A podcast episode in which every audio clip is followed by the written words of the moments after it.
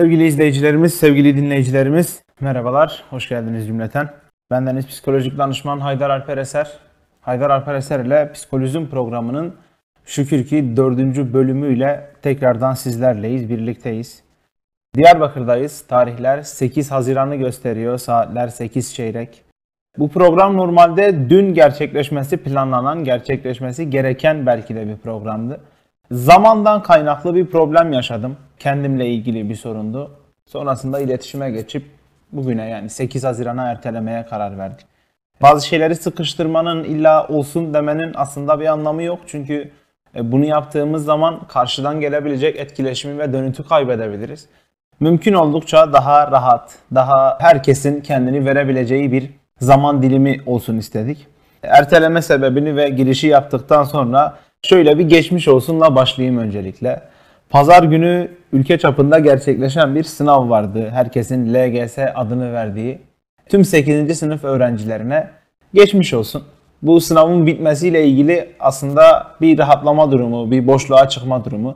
Onun için verdiğiniz emeklere sağlık diyelim şimdiden.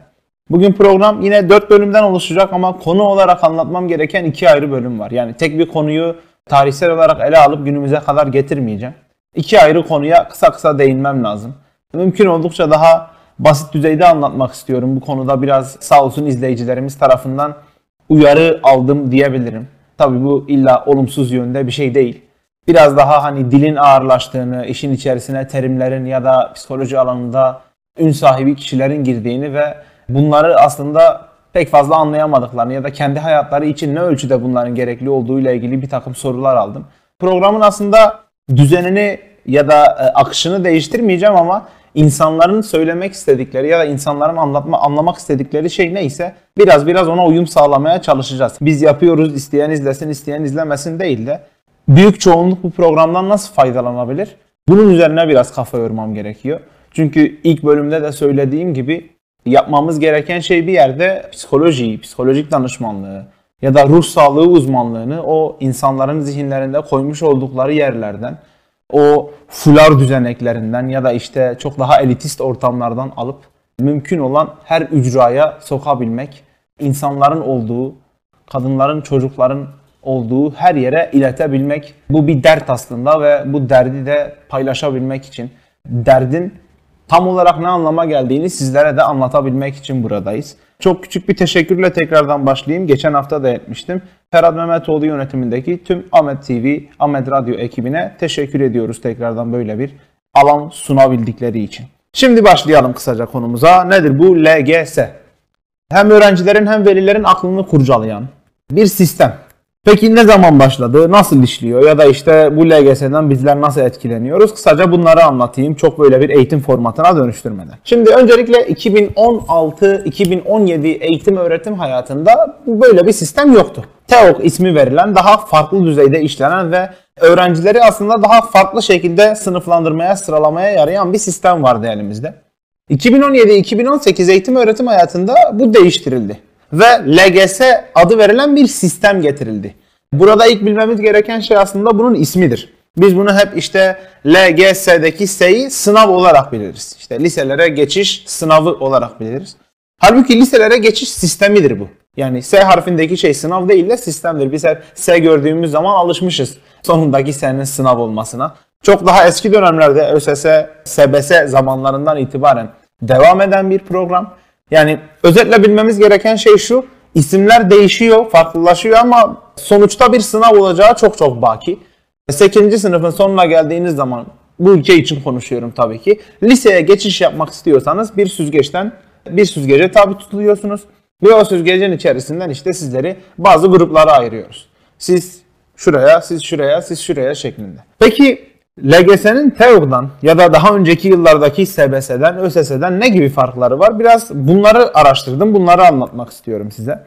Şimdi hazırlanan sorular itibariyle aslında 2017-18'de hani ilk başta başlamıştı ya bu sistem. 2019'a kadar olan sistemle 2020-21 yılları arasında olan sistem içerisinde de farklar var.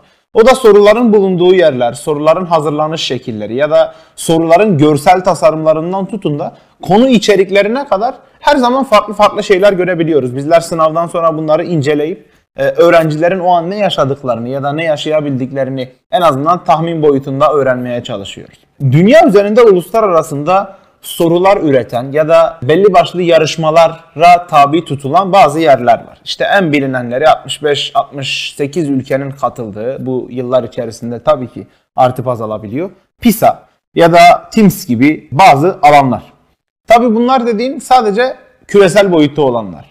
Bunların dışında bazı dünya ülkelerinin kendileri için hazırladığı sistemler de var. Mesela Yeni Zelanda'nın kendisi için uyguladığı bir sistem var. Buna dışarıdan bir katılımcı olarak gidip sadece katılabiliyorsunuz. Aynı şekilde Japonya'nın kendi içerisinde hazırladığı bir sistem var. Tabi bunların içerisinde kültürel etkinin, aile tarzlarının, yetiştirme tarzlarının çok ciddi etkilerinin olduğu açık.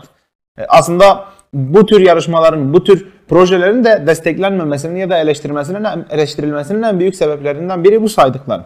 Şimdi yeni getirilen sistemde 2017-2018'de getirilen sistemde bunu değiştirmeye, farklılaştırmaya çalıştılar. Az önce saydığım yerlerden alınan veriler neticesinde yeni yeni sorular hazırlamaya, soru tiplerini değiştirmeye, e, örneğin eskisi gibi matematiği cebir ağırlıklı vermemeye başladılar. Ve bizler için hem eğitimciler hem psikolojik danışmanlar bu okul için geçerli dediğim yani okul psikolojik danışmanları için geçerli. Hem öğrenciler hem de veliler adına şöyle bazı türler çıktı. Mesela matematik okur yazarlığı, fen okur yazarlığı. Yani sayısal dersler içerisinde bazı okur yazarlık türleri çıktı ki bunlara ciddi şekilde anlamamız lazım bunların ne demek istediğini ya da bizim bu okur yazarlık denen şeye nasıl hazırlanmamız gerektiğini anlamamız lazım. Biz şimdiye kadar sayısal bilimleri hep işte cebirle ya da işte işlemlerle vesaireyle görürdük. X'i bulmaya çalışırdık. Bazen X'i yalnız bırakırdık. Bazen işte Y'yi eklerdik vesaire vesaire. 2019'a kadar bunu ellerinden geldikçe değiştirmeye çalıştılar. Uluslararasından ülke içerisine giren bir sistem bu bahsettiğim. 2019 itibariyle çok daha farklı şeyler oldu. Birazdan onları da anlatayım. Matematik okur yazarlığı ve fen okur yazarlığı dediğimiz şeyler ne? Biraz bunların üzerinde durmamız gerekiyor. Epey bir istatistiki bilgi araştırdım ama uzun uzun anlatmayacağım bunları. Özellikle 4. ve 8. sınıfların bu gibi alanlara katıldığını biliyoruz.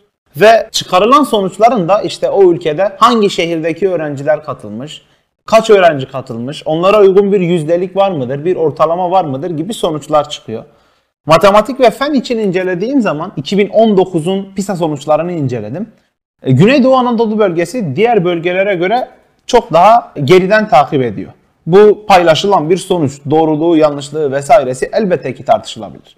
Örneğin matematik okur yazarlık ortalamasında Güneydoğu Anadolu bölgesi 387 ortalamaya sahipken Doğu Anadolu bölgesi 390'lara yakın bir ortalamaya sahip veya işte İç Anadolu bölgesi 400'lerinde bir orta, ortalamaya sahip.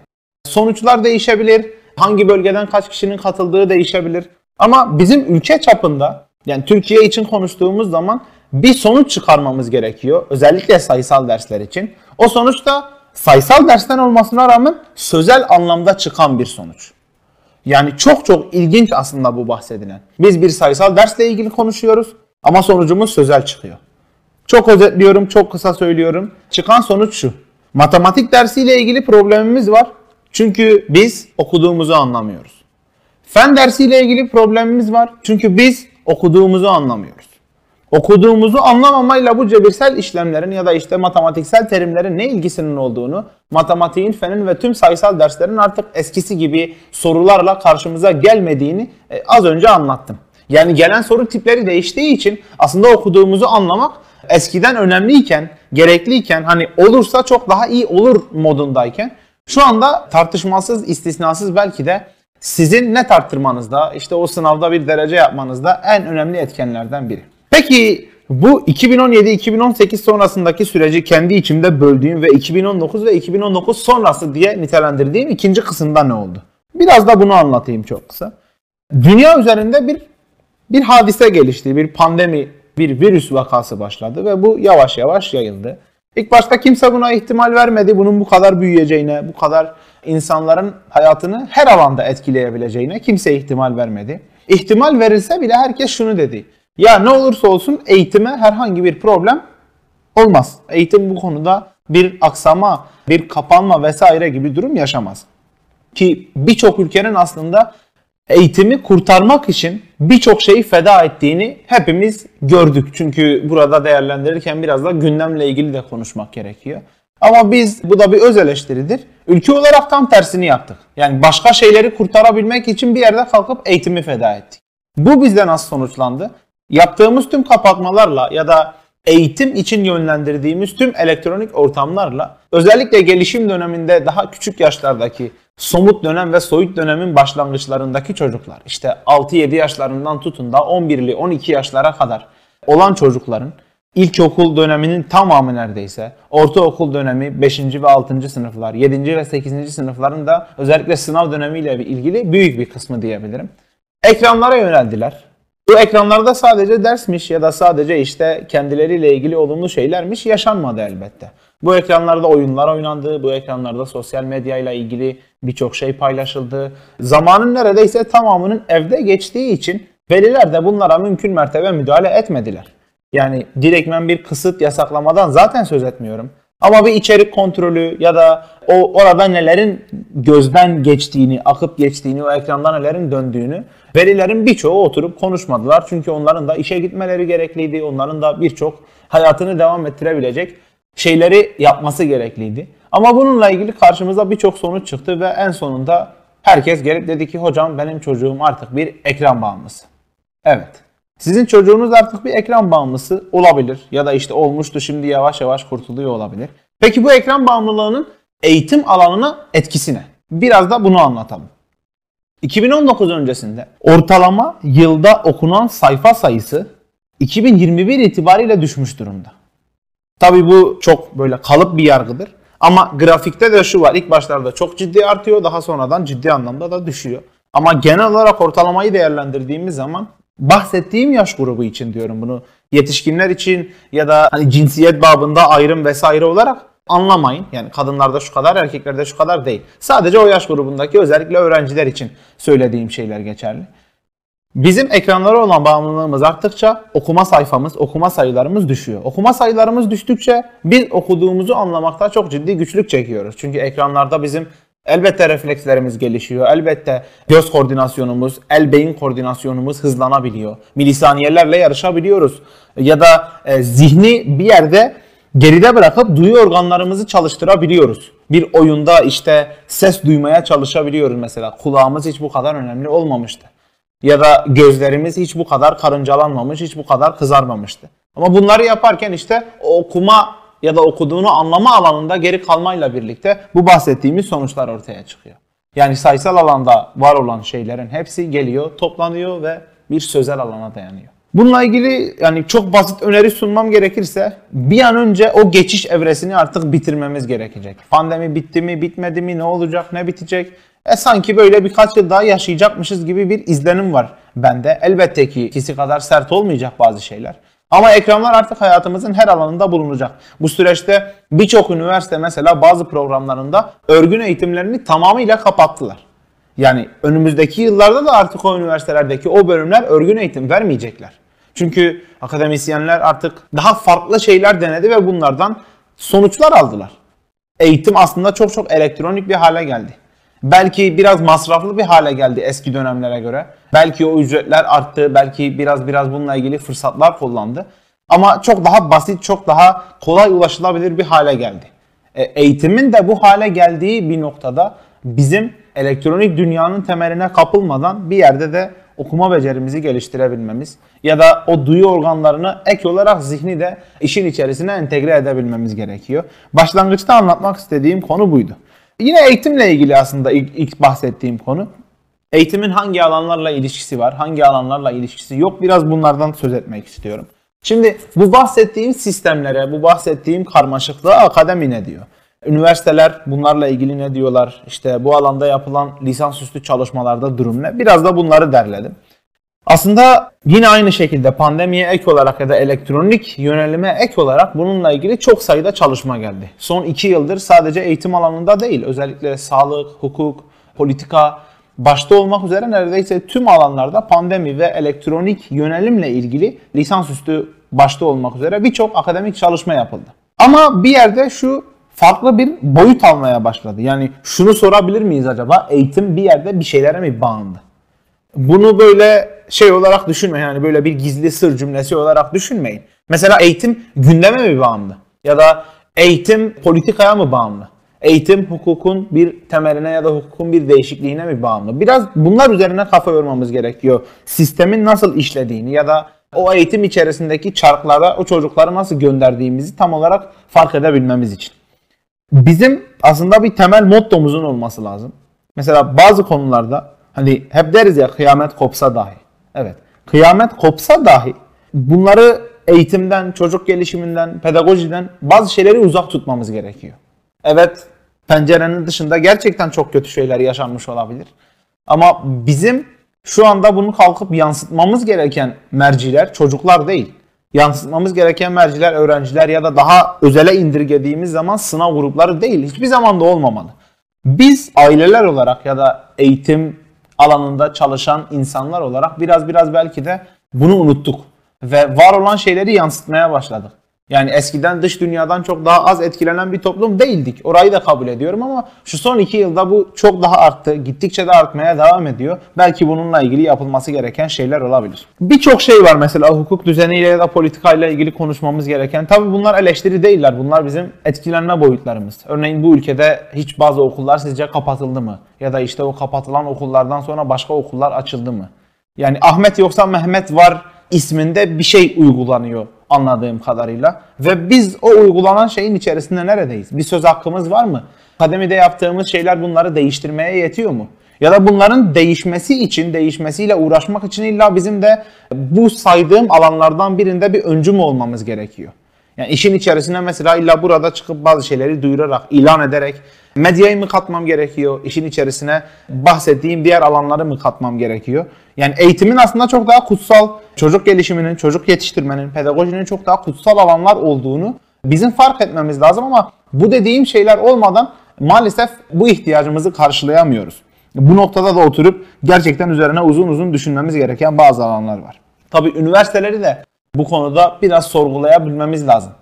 Yapılan çalışmaların akademik anlamda bir çalışma yapayım da kendi akademik kariyerime devam edeyim diye mi yapıldığını görüyoruz son zamanlarda yoksa ya ben hani bir şey yapıyorum ama o şey de aynı zamanda kullanılabilsin. O şeyi ben sosyal hayatın içerisine katabileyim. Bir sorun varsa onu çözmeye çalışayım diye mi görüyoruz? Bu sadece biraz lisansüstü için konuşacağım. Yaparsanız bir eylem araştırması yapın ya da işte attığınız taş ürküttüğünüz kurbağa değsin modunda değil.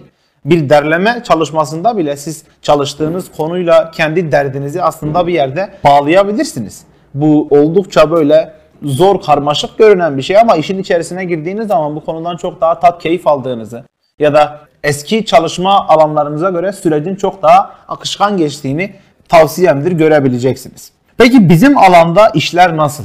Yani bizim alan dediğim aslında tamamıyla geniş bir ruh sağlığı alanı. Ama işte pedere, psikoloji, psikiyatri ve tüm diğer alt yan alanlarla ilgili durumlar nasıl? İşin içerisinde aslında tüm bu dernekleşmelerin, vakıf vakıflaşmaların, üniversiteleşmelerin ya da bazı üniversitelerin bazı ekoller üzerinden gitmesinin belki de dayattığı bir ötekileştirme, bir düşmanlaştırma, bir sebebinin ne olduğu tam olarak bilinmeyen ama hani bizden uzak olsunlar tabirinin olduğunu yavaş yavaş anlıyorum, görüyorum.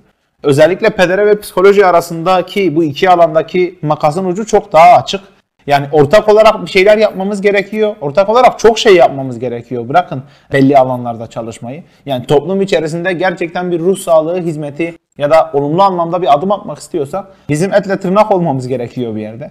Ama bilmiyorum temsil, bizi temsil eden insanlarla mı ilgili bir problemdir bu anlatılanlar ya da üniversite içerisindeki ekollere öğrencilerin özellikle daha ilk zamanlarda çok daha kendini kaptırmasıyla mı ilgilidir? Bu da yine aynı şekilde oturup üzerine tartışmamız gereken, düşünmemiz gereken, e, belki de ciddi ciddi ders çıkarmamız gereken bazı alanlardan biri. İlk bölümü bu şekilde geride bıraktım. Tekrardan tüm 8. sınıf öğrencilerine ve artık lise adaylarına emeklerine sağlık, geçmiş olsun diyelim. E, ikinci bölümümüz şu. Bunun bölümün adına kötücül kültür ismini verdim. Çünkü bugün biraz daha psikoloji ve gündemi beraber tutmak istiyorum. Ya da medyanın o psikoloji üzerindeki etkisini biraz biraz tartışmak, anlatmak istiyorum. Üçüncü bölümde yaptığımız çalışma da aslında bir yerde onunla ilgili gündemi takip eden bir çalışma.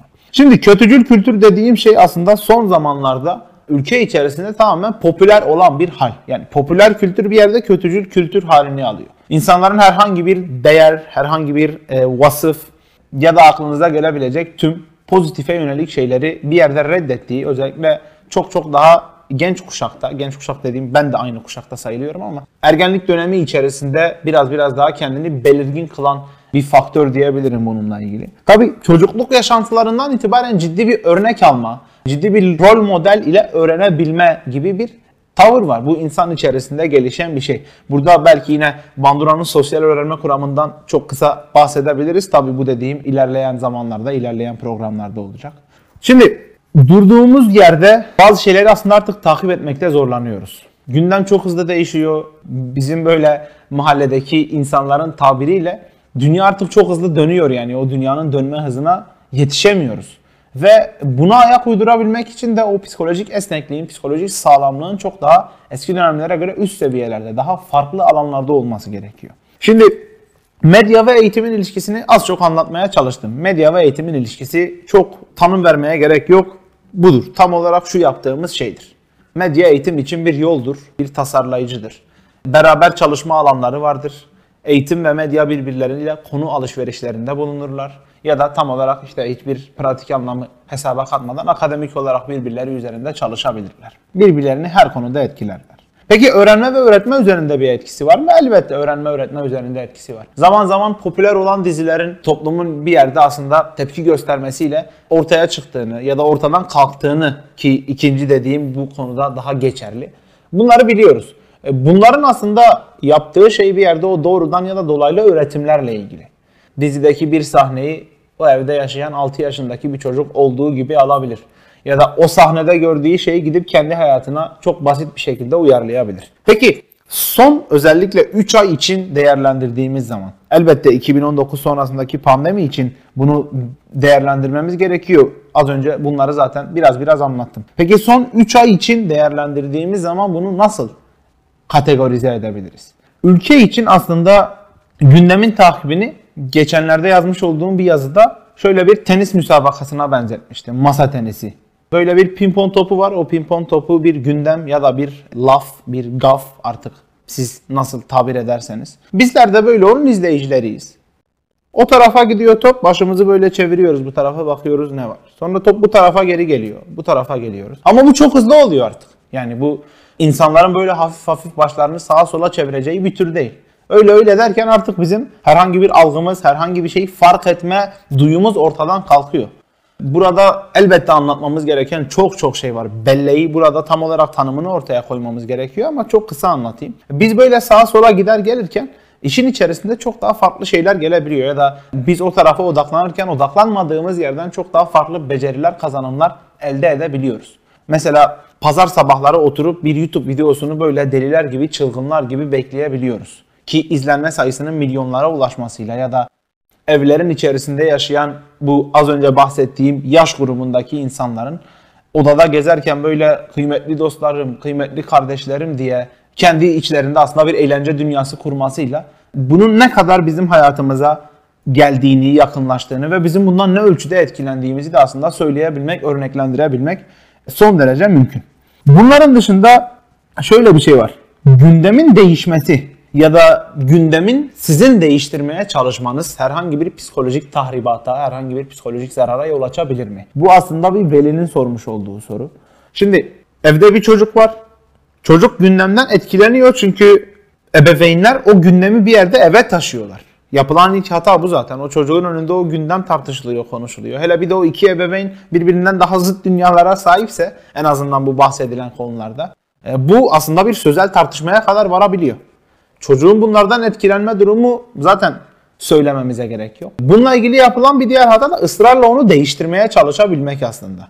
Yani bazen ortada hiçbir şey yokken ya da bazen söz gerçekten doğrusal bir haldeyken e, aman acaba konu buraya gelir mi diye e, ebeveynlerin böyle bir set kurduğunu, böyle bir farklı yere çekmeye çalıştığını şahit oluyorum aslında hani düşünüyorum değil de somut örneklerini gördüğüm için bunları anlatmak istiyorum. Bu yaptığımız şey de aslında çocuğun içerisinde bir merak duygusu uyandırıyor. Çocuk diyor ki ya bu böyle değildi hani neden bir kere de bunu çektiniz? Acaba bir şey mi diyecekti? Acaba ne var? Acaba çocuğun zaten acaba dediği yerde bir keşfetme potansiyeli başlıyor. Yani çocuk diyor ki bir benden bir şey gizlediler ve benim bunu kesinlikle öğrenebilmem lazım. Öğrenebilmenin bazı yollarını elbette arıyor ki siz eline tableti verip bir çay doldurmaya gittiğiniz zaman dahi onun öğrenebilme durumunu böyle bir yerde gözden kaçırmış oluyorsunuz. Bahsettiğim şey bu yani medya hayatımızın gerçekten her anlamda içinde. Elektronik ortamlar her anlamda içinde ama özellikle çocukların özellikle bahsettiğim o gelişme zamanıyla ilgili süreçlerdeki bireylerin hayatına bu kadar girmemesi lazım. Ya da onları bu kadar olumsuz şekilde etkilememesi lazım. Bahsettiğimiz şey de tam olarak buydu. Çocuklardan bunları uzak tutun. Ellerinizi, görüntülerinizi ya da o çirkin söylemlerinizi her anlamıyla üstünden çekin. Burada önlem alması gereken ilk durum aslında ebeveynlerin. İkinci durumda ise işte eğitimciler ya da e, okul içerisindeki tüm çalışanlar burada görev alabilmeli, o bilinci oturtabilmeli, oluşturabilmeli. Bahsettiğim iki konu bugünlük bunlardı.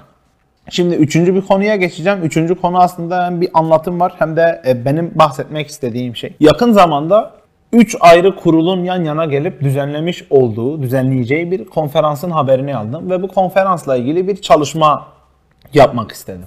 Çalışmam yetişmedi. Sonrasında bu pandemiden dolayı biraz daha çalışmaya ek süre getirildiğini öğrendim. Böyle dedim ki ya herhalde böyle beni beklemişler. Benim bir şeyler yapmamı beklemişler. Tabii bunlar tamamen bir gülmece unsuru olarak değerlendirilebilir.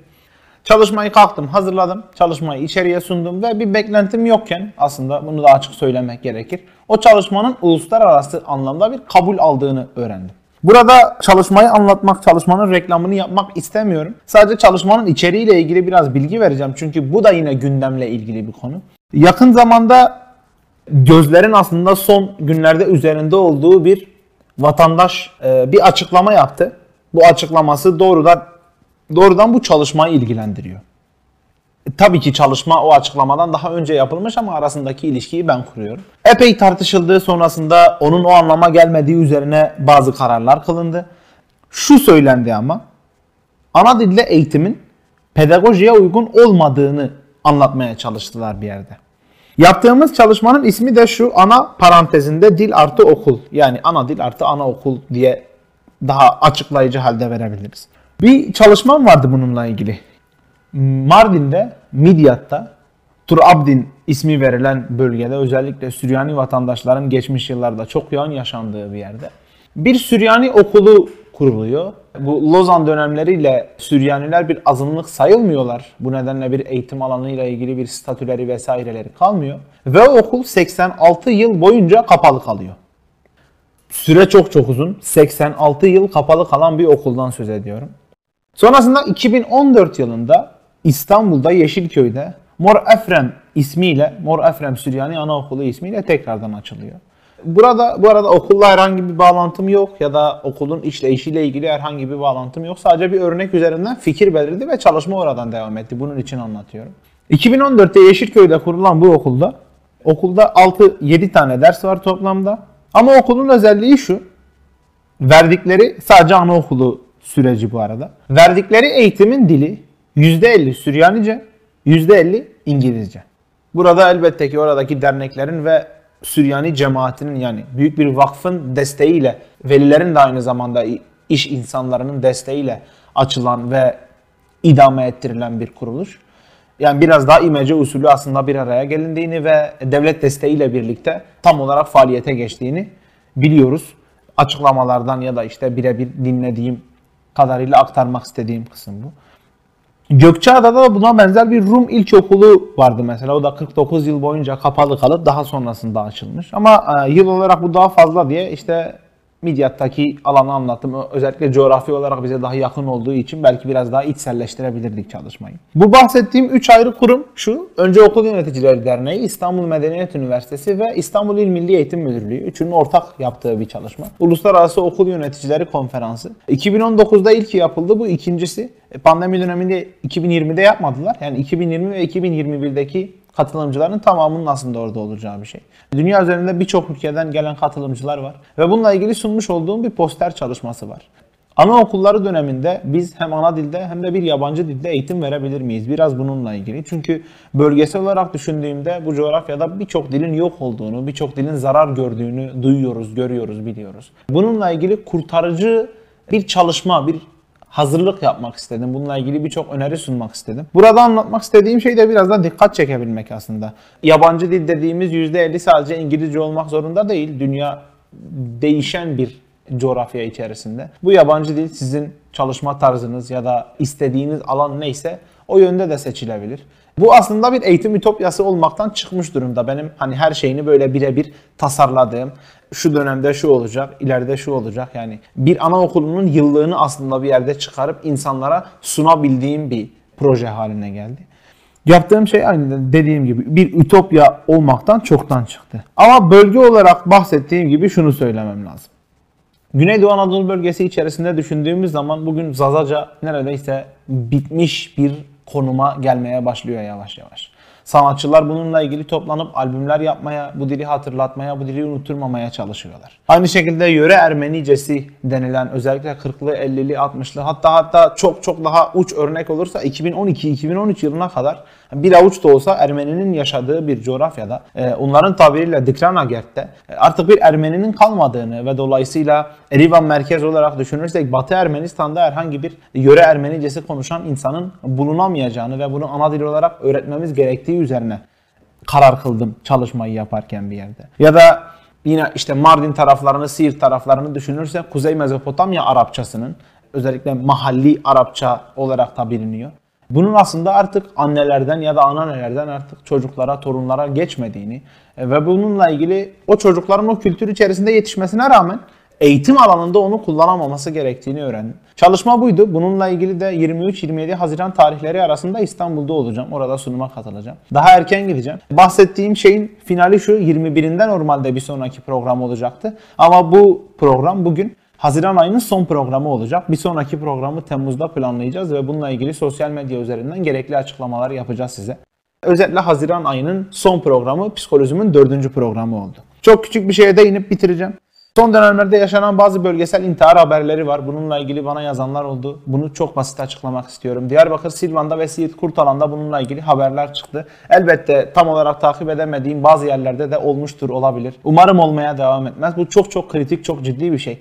İnsanların psikolojik olarak çok ciddi sıkıntıları var ama bu sıkıntıların temelinde ekonomik anlamdaki kötücül alanlar ya da işte aile alanının artık dağılmaya, zedelenmeye başlaması yatıyor. Bu buradan aslında bir açık çağrım tüm ruh sağlığı uzmanlarına. Ama ruh sağlığı uzmanlarının da çalışabileceği bir alan yaratılması ya da bunların görüşmelerinin sağlanabilmesi için valilik başta olmak üzere tüm il ilçe belediyelerine, tüm sivil toplum kuruluşlarına ve daha ücra alanlar için düşündüğümüz zaman kanaat önderlerine dahi bir açık çağrımdır bu. Bununla ilgili elimizden gelen bir şey varsa ne gerekiyorsa bir an önce yapmalıyız. Çünkü bizim alanımız böyle binlerce liralık kiralar, özel kıyafetler vesaireler istemeyen, bunu aslında bir yerde reddeden ve bir insanın derdi neyse onu gidip yapmamız gereken uzmanlığımızdan önce işte adımızın önündeki o ünvandan önce birer insan olduğumuzu hatırlamamız gereken bir alan. Programı bu şekilde kapatalım. Unutmamalıyız bu bahsettiğim şeyleri. Çok basit kitap önerilerim olacak. Kitap önerilerini de verip yavaş yavaş vedanızı isteyeyim. İki tane kanal önereceğim. Üç tane kitap önereceğim tekrardan. Bunların işte ikisi yine aynı şekilde yetişkin biri çocuk kitabı olacak. İlki Aziz Nesin'in merhumun kitabı Sizin Memlekette Eşek Yok mu isminde. Bu bahsettiğim eğitim alanına da değinen ve çok ciddi bir gülmece unsuru olan ama o güldüğümüz zaman bizi de bir yerde ya ben neye gülüyorum dedirten, düşündüren bir kitap kendisi. İkincisi Mısır'dan Necip Mahfuz'un başkanın öldürüldüğü gün isminde. Bu bahsettiğim okur yazarlık seviyesinde dil kurma, metin yönetme ya da onu okuyup anlayabilme becerimiz için bahsettiğim bir kitap. Yani eğitimle birebir ilgisi olmasa da dolaylı yoldan ilişkilendirilebilir. Üçüncüsü de yine çocuklar için Richard Behin Uzak diye bir yer yoktur isminde bir kitabı. Öz, oldukça ince. Bilemiyorum hani bu eski basım elimdeki çok daha farklı yayın evlerinden yeni basımlarını da bulabilirsiniz. Bana katlandığınız için, dinlediğiniz için tekrardan teşekkür ediyorum. Haziran ayının son programını geride bıraktık. Psikolojim'in dördüncü programı hep birlikte bitti, tamamladık. Bir sonraki program Temmuz'da olacak. Gereken açıklamalar sosyal medya üzerinden yapılacak. O tarihe kadar kendinize olabildiğince iyi bakın. Bu bahsettiklerimi hatırlayarak yaşamlarınıza en güzel şekilde devam edin diyorum. Hepinize çok teşekkürler. İyi akşamlar.